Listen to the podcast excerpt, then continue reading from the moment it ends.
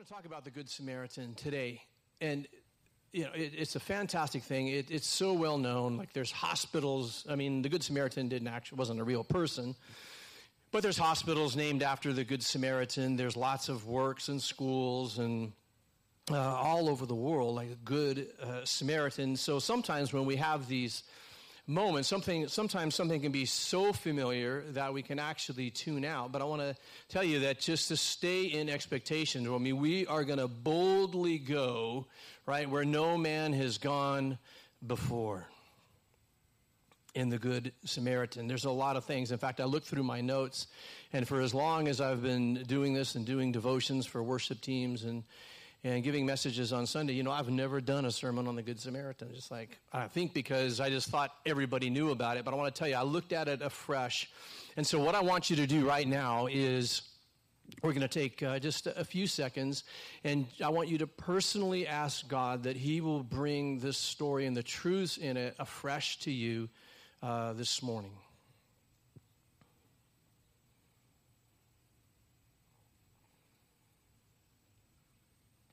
Thank you. And you'll find the, the story of the Good Samaritan, the parable is on uh, Luke 10 25. And, and, parables are simply, it was a, a method, a communication method that Jesus uh, used often, and he would use just the uh, stories of everyday life to convey deep spiritual truths. And this is one of the parables, Luke 10 25. I'm going to read out of ESV today. And it says this And behold, a lawyer, or some uh, would have it, uh, an expert in the law. They weren't really attorneys going on handling personal injury cases and this type of thing. They were really more kind of the super scholarly religious elite. But a lawyer stood up to put him to the test. You know, that's always a bad idea. Have you found that? I'm going to put God to the test. I'm going to put Jesus to the test. I want to tell you, you aren't going to like, uh, you know, he's not going to get stumped on anything. And he said, Teacher, what shall I do to inherit eternal life? And this is a question that is asked many, many times in the, in the Bible, right? The rich man asked the same question What must I do to uh, get eternal life? In, in the jail, the jailer that was around Paul and Silas, when they were pray, praying and worshiping, and all heaven broke loose at the end of that, uh, you know, his response was the jailer's response is, What must I do to be saved? The rich man did the same thing, right? What, how do, what do I got to do to inherit eternal life. And now we see this expert in the laws doing the same thing. And many today are asking the same questions. In fact, a lot of you, the whole reason that you're here is because at some point in time in your life, and maybe even today, you're asking the question, what must I do to be saved? What must I do to have eternal life? And it really is a question of the, of the, the ages because we're all wanting to look at this thing. We're all looking for significance in this life, and we're certainly looking for assurance in the life thereafter. But as for as many are asking the question, I want to tell you that there's still way too many that are not asking the question, What must I do to be saved. And I want to tell you that, uh, church, uh, brothers and sisters, that if we lived life a little bit differently, that there would be more people asking the question, What must I do to inherit eternal life? And actually, in New Song, we have a lot of goals and a lot of values. There's a lot of tests and kind of benchmarks that we have to determine if we're doing this thing right called church. One of them has to be are people coming, and if they're in our midst and coming to things, are they asking the question, what do I have to do to get saved? We should not have to be going down and tracking down people and chasing them and nagging them and all of that. So I want to tell you, we're going to look at what can kind of breed this, this culture. Well, people are just asking, What do I have to do to be saved? We'll see this, and this expert of the law, he actually calls Jesus teacher, not Lord, so that's kind of significant. And we'll see as we go through this passage even more and more that he's really not, even though he's calling Jesus teacher, he's really not all that teachable.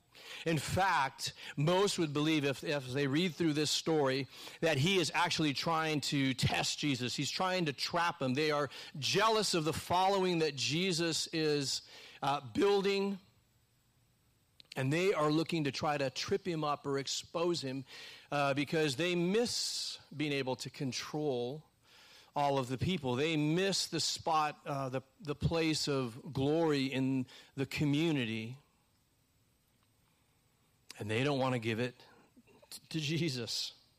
So let's continue in verses 26 through 28. So he asked the question, What do I have to do to uh, earn, do to earn e- eternal life or inherit eternal life? And he said to him, What is written in the law? How do you read it? And he answered, You shall love the Lord your God with all your heart and with all your soul, with all your strength, and with all your mind and your neighbor as yourself. And he said to him, You have answered correctly. Do this, and you will live. So, in saying this, the first thing we have to, to look at is what Jesus is not saying. And Jesus isn't saying, uh, Do this. He's not trying to propose that we can earn our way into heaven. Right? He is talking about this path, this journey of e- eternal life. We know that we are saved through grace alone, right? By faith alone, in Christ alone. And we, there's so, I don't have time to go into it. There are so many verses that in, in Romans and different places that we are not saved by works that any of us could boast. And we are saved by Jesus Christ and Jesus alone. And the other question, I think it was kind of funny, he's asking, well, how do I inherit right what do i have to do to inherit and the whole point is is you don't have to do anything you know, why do you have to do something for your inheritance? Right? We gain our inheritance by virtue of being sons and daughters, right? So let's look at Galatians in the NIV. It says this So in Christ Jesus, you were all children of God through faith. So that's how we access our inheritance in the first place. And here's what we know, and we talk about this often at New Song, is that we don't do right to become right with God. We do right because we are right with God. Does that make sense? We do right because we are right. Read 1 Corinthians and read the whole thing, and you'll see that's Paul's huge message that's woven through the whole uh, thing. And I think Jesus' answer was like, he asked him a question, and Jesus says, Well, well what do you know? And I think a lot of times that Jesus, we're asking Jesus questions, what do I have to do? And he's, I think he's trying to tell us, like, hey, you already know what to do.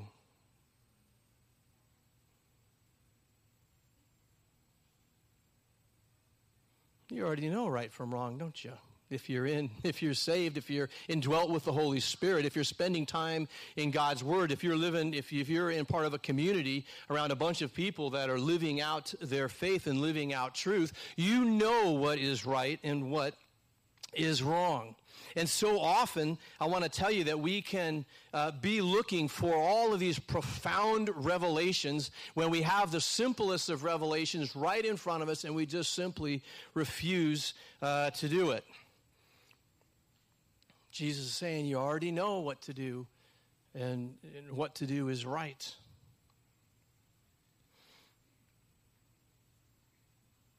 You know, there's, that stewardship applies to revelation and truth as well. Like it's easy for us to understand because it's a, a, physical thing, like a material thing that we get money, we have to be a good, good stewards with that. But, you know, and we know that if we mishandle money, like we probably really shouldn't expect that God's going to give us a whole bunch. The same is true with truth and revelation. We keep asking for the more and the more and the profound and the profound. And I want to tell you that God's word really is uh, about uh, truth. It's about revelation. It's already right in front of us. And if we're not good stewards with what He's shown us last week, why would we expect that He would kind of pour more out? And each time we go through this, a lot of times we just have to know that we have a lot of it. I mean, for this guy, it's just, he's asked the question. Uh, Jesus leads him to the answer. It is crystal clear and it is very, very simple. And you would have thought at that point he would just say, Right, I kind of knew that all along. Have you guys ever felt that way?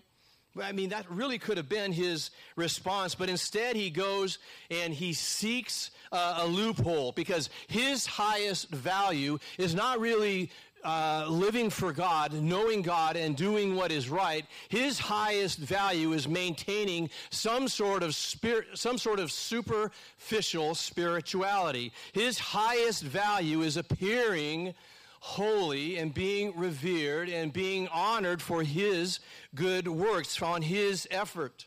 I want to tell you, a lot of times legalistic people can seem like they're really living for God and they are setting such high, high standards. But I want to tell you, every time they start adding a tradition or some other man made law to the very, very simple things of God, all of a sudden what they're really trying to do is lower the bar. They're trying to throw in these exceptions to the rule, trying to lower the bar so far that they can get over that bar with their own efforts.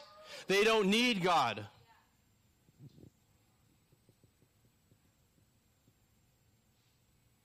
But we would never do that, would we? It's important as we go through this story. You know who we are in this story? Yeah, we're the religious guy. And when he asks the question, we're going to see who is my neighbor? Verse 29 says, But he, desiring to justify himself, said to Jesus, uh, and who is my neighbor? We can see that he is just trying to lower the bar. He's looking for a loophole, he's looking for an exception. It's like, well, what if it's on Sunday, on the Sabbath?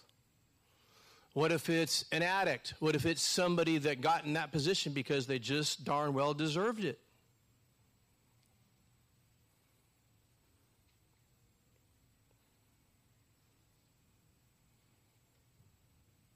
But we'll see that Jesus is always raising the standard higher. He is asked the question, what do I have to do? Jesus tells him. He tries to throw in this loophole or this exception. He's trying to lower the bar. And I want to tell you that uh, religious people can often be like this. They're so worried about raising the bar as high as possible, and they lose sight of trying to, the great mission of Jesus is to try to help people over the bar that their priority remains get, trying to get the bar higher and higher and higher or lower and I'm sorry lower and lower and lower. They think they're getting it higher but they're just putting in all these exceptions so that they can make it on their own. But Jesus is constantly pushing the bar up right? A religious person back in the day could say hey I haven't murdered anybody. And what did Jesus say? If you've been angry with somebody you have murdered them if you have hold anger in your heart. Well, I've never slept around with another man or another woman. Jesus said, what? If you've lusted, you've committed. So he is raising this bar so crazy high because the whole idea is, is, is that for religious leaders, they just needed to know like they could never do it on their own. They had to have a savior. They had to fully rely on God. Jesus is raising the bar so high. We're going to see that in this next response, as he talks about the Good Samaritan, we're going to see that he raises the bar so high that the only person that could possibly live this out is somebody that is relying on God totally and is absolutely moving by the power of the Holy Spirit. That's the only way that you can attain these. Jesus isn't setting us up for failure, but he is saying that, hey, there is a whole new age, that in the kingdom, this is how it's supposed to be. And Jesus replied, uh, A man was going down from Jerusalem to Jericho, and he fell among robbers who stripped him and beat him and departed, leaving him half dead or as, as good as dead. I want to tell you that this guy really was not going to recover from his wounds. He is out there, he is exposed to uh, the elements.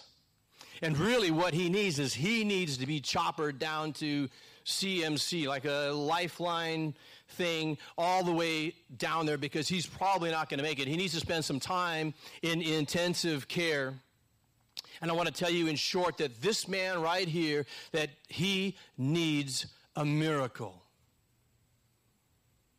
He doesn't need sympathy or well wishes. This man needs a miracle in his life.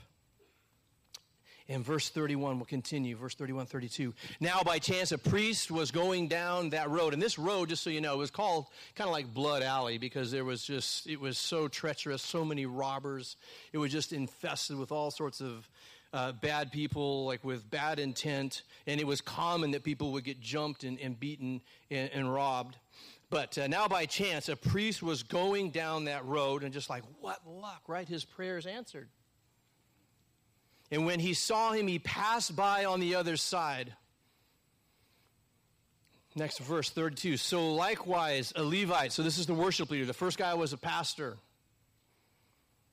Walks right by the guy. The next person is a worship leader. Now, Michaela Hooper would never do that. I can say. But in this story, right, this is it. Like, it's what, what, he's trying to point out is the two people that you would really think, the most righteous people that you just know are going to do the right thing, have every opportunity to do the right thing, and they just keep on passing by. Because for them, I want to tell you that their religion has become a very self serving thing, it's become an end of itself. And Jesus is shifting things. As he's telling this story, he's getting all the listeners around to like, oh my gosh, to really kind of uh, tune in. And he's saying that in, in Jesus' kingdom, that righteousness is not going to be defined by the appearance of being holy or by being a better scholar or by climbing the ladder of success, that it was going to be defined by the compassion that was shown to the vulnerable. uh, uh, compassion that was shown to humankind. That's what he said. The first is love the Lord your God. So it's this vertical thing. We get that. And then, and even notice that the guy, the rich or the, the, the religious guy, he didn't ask, like, well, how do I love God? But the thing he's struggling with is the horizontal stuff, isn't he? Well, this, this is where he's looking for the loophole. This is where he's looking for the way out. This is where he's trying to lower the bar because he's afraid he doesn't know this great and awesome power. Because even though this guy has probably memorized all of the New Old Testament from Genesis to Malachi, like two thirds of the Bible, he doesn't know God. He doesn't know the heart of the Father. So he, he asked that question. I want to tell you, if you have to ask that question, who is my neighbor, you're probably not equipped to go and do it.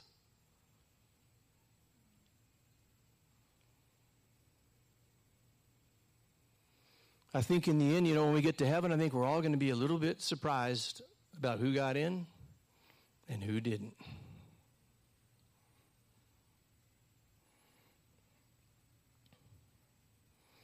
Anyway, so who's going to do the right thing? Everybody that would have been listening to Jesus at that point was just like, and that point of the story is like, oh, oh, the worship leader, oh, oh.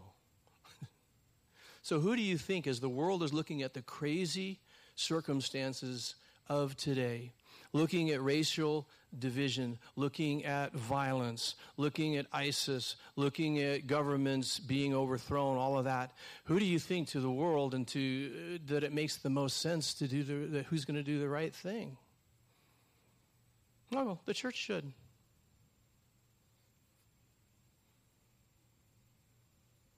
That's the thing that makes the most sense in the kingdom. For us to really rise and shine is not going to be to memorize a bunch more scripture verses, it's going to be just to do the right thing that we already know. Those, like, it's just all summarized in two verses. Isn't it Jesus nice? You don't have to memorize all of the Old Testament or all of the New Testament or Romans 8 or anything like that. All you have to remember love the Lord your God and love others as we're loving ourselves. So, church, this is the great calling, verses 33 and 35. But a Samaritan, as he's journeying, right now, I want to tell you that every Jew in the room is just is just like losing it at this point. It's like you would hear the gasp uh, and the grumbling would start at this point. Like, what in the heck is he talking? He's bringing a Samaritan into into this. As he journeyed, he came to where he was, and when he saw him, he had compassion. Everybody see that again. He had compassion. He went to him and bound up his wounds, pouring on oil and wine. And then he set him on his own animal and brought him to an inn and took care of him. And the next day he took out two denarii and gave them to the innkeeper, saying, Take care of him, and whatever you and whatever more you spend, I will repay you when I come back. And this is something that we've talked about, I know here before, is that notice in verse 33 is that he has compassion, not sympathy sympathy. And what we're going to learn in the kingdom of God, it exposes the fact that sympathy is the counterfeit of compassion. Sympathy is what the worship leader and the priest had. Maybe they looked and maybe they even kind of felt bad, but they kept on going. But compassion, when you have compassion on someone, it, it compels you to take action, right? It says that Jesus had compassion on us. Isn't that awesome? Aren't you glad that Jesus didn't just have sympathy on us? He went to work. He did something about our condition. Because the truth is, is we were the guy on the side of the road that was naked, that was beat up, that was left, and that was half dead. That's us. And Jesus came down from the very worship of angels and the heavenly beings, right? The, can- the crowns being tossed at his feet. Holy, holy, holy. He leaves that to come and save us from our condition. So, sympathy asks the question what might happen to me if I stopped? And compassion asks the question what would happen to them if I don't stop? You see the difference? What would happen to me if I stopped? I, well, I, there's some limitations here. I'll be worse off. I might get something taken from me. I might get tricked. I might get taken advantage of. I guarantee you probably will. Compassion asks the question what would happen to them if I don't stop? And I want to tell you that the Samaritan withholds nothing as he loved this guy. I mean, I doubt he's carrying a first aid kit like we would have a first aid kit. He said he had wounds and the guy was naked, so he probably covered. I'm just thinking, like, He's probably going down. It's like you see somebody that needs some help, you don't have a first aid kit, and all you got on is your 49er jersey. Right? And it's from the year they won the championship. You're like, dang, what do I got to do? You know, but you got to like rip this thing off. It's going to cost you something.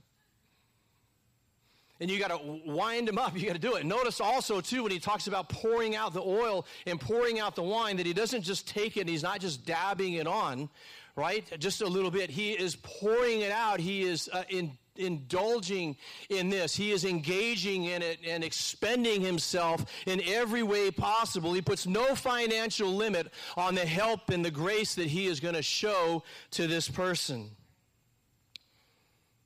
This Good Samaritan personally covers him and carries him to the place of revelation. You know, and sometimes miracles just happen and God does them without our help at all. Sometimes the heart valve just closes back up. Sometimes bones get healed. I, I get all that. But you know what? Sometimes, uh, I, you know, you get groceries on your front doorstep because somebody did something for you. Sometimes you find that you've received uh, an amount of cash from somebody. You don't really know where it came from. Well, well, God did it, yes, but the truth is, too, is that somebody actually put a little bit in the plate for you. This is an opportunity when we see situations like this, and this is the calling of the church, is that we get to be somebody's miracle. Verse 36 Which of these three this is Jesus talking to the, uh, the legal expert guy. Which one of these three do you think proved to be a neighbor to the one who fell among the robbers? And he said, The one who showed him mercy. And Jesus said to him, You go and do likewise. So you see, like, this guy's getting it the whole time. He may be asking questions and all that, but he knows the right thing to do, right? He's read through the scriptures, and, and you can see that maybe he's kind of shifting now, and maybe he's just like flat out. He knows he's not going to trap Jesus in anything. It was a dumb idea to kind of test him anyway. But here's it Jesus leaves it at this go and do. Go and do. So this is the answer. Whenever he comes to this thing, it's twice now that he's told them to do. Do likewise. Go and do. And go and do means this. Like you may not be able to sit around and have people that need have needs. Sometimes you might have to walk across the street.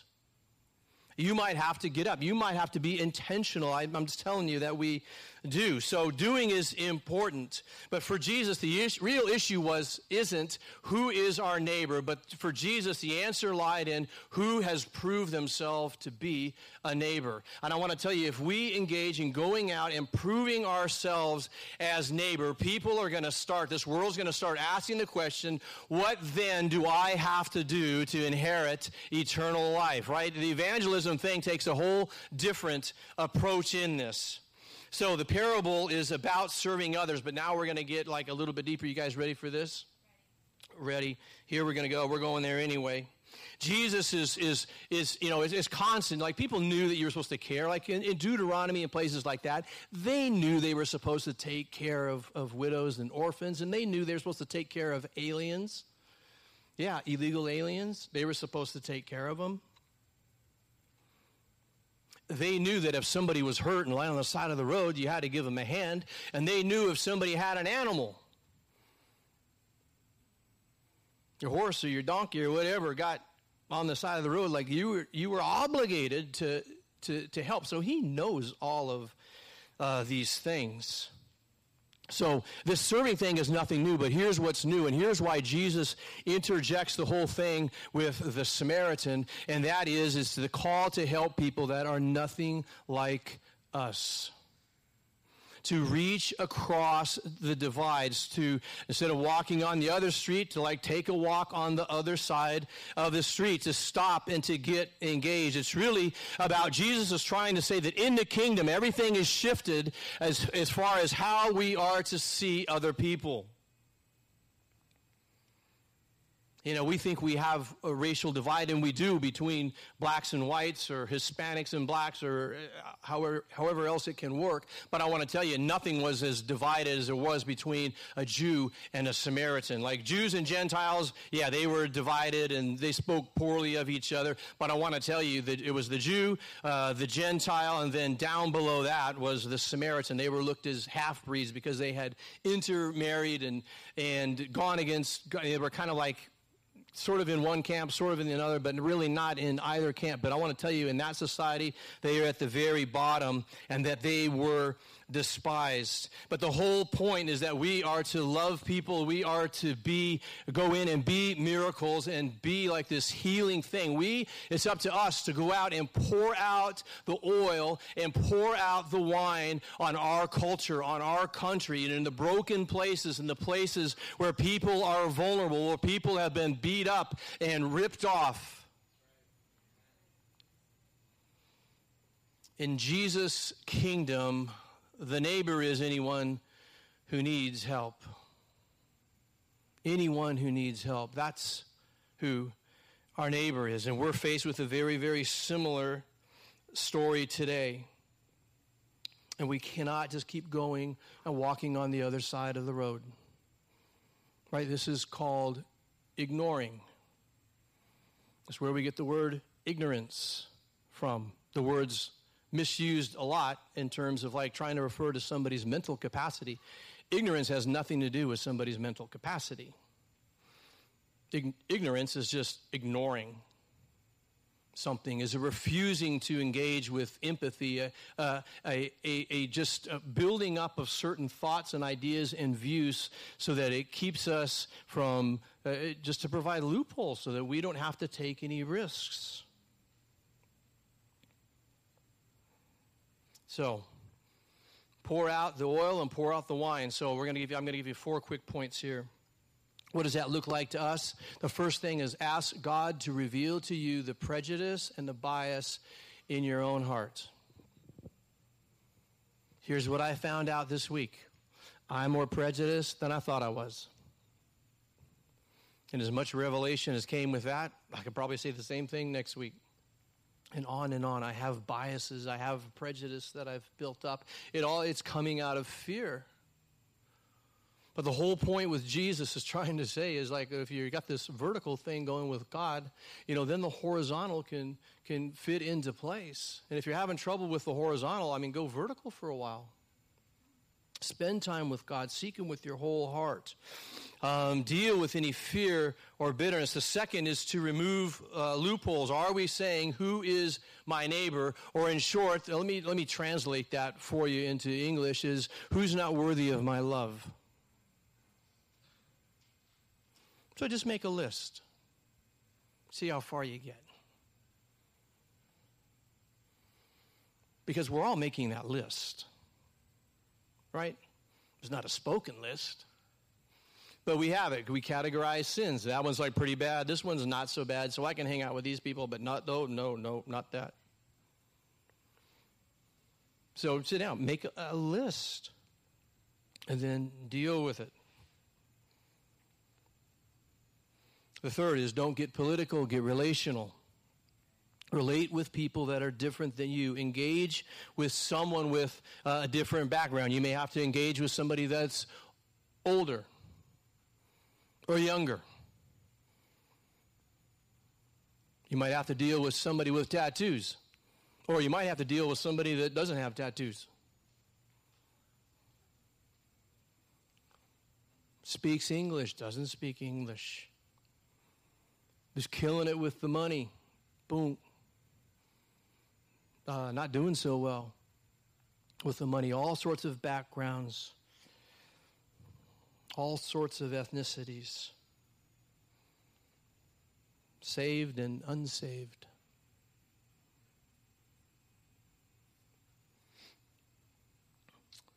So, and like Jesus said, Go and do likewise. Be someone's miracle. And we have some opportunities uh, for us to do that. I want to go over those uh, this morning. We have, many of you know about Caterpillar Ministries. Do you guys know about Caterpillar Ministries? And why don't you raise your hand? And Rich and Laura, they work. Oh, not Laura. Susie. Yeah, they've devoted their lives to ministry in a trailer park. We're one of their great partners in it. We have been for a long time. And out of we impact about 200 kids a week out of there. And how many of them are from minorities? About 160 out of the 200, we have an awesome opportunity to walk on that side of the street to get involved. Now, we do. If you give here at New Song Church, part of what we give every week, it goes towards uh, Caterpillar Ministries. But there's many, many, many more ways to get involved. I encourage you to go to their Facebook page and you can see all of these awesome things. We have Love Life Charlotte. It's, it's, a, it's a prayer movement to end abortion in Charlotte in 2016.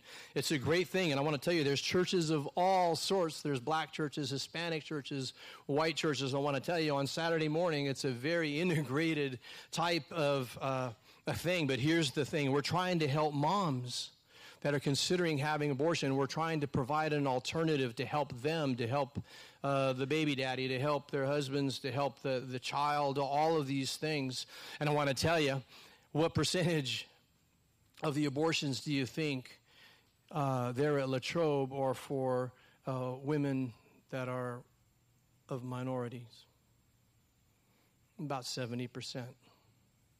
Seven out of 10. So there are ways that you can absolutely get. So there, there's ways that you can walk across the street. There's ways to get involved. I encourage you to go and, and pray and make this difference. But the other thing is, you have lots of other people in your life that you can do the exact same thing for. Go and do. We've got, let's pour out the oil, let's pour out the wine, and looking at this story, especially to the vulnerable, especially to those that aren't like us. And then we're going to see the question being asked a whole lot more What do I have to do to inherit eternal life? What do I have to do to be saved? Need more ideas than that. I want to tell you, you know the right thing to do. Guarantee it. So don't put any limit on how Jesus' love can work through you, to the miracles that can be brought to those that need Him very much so.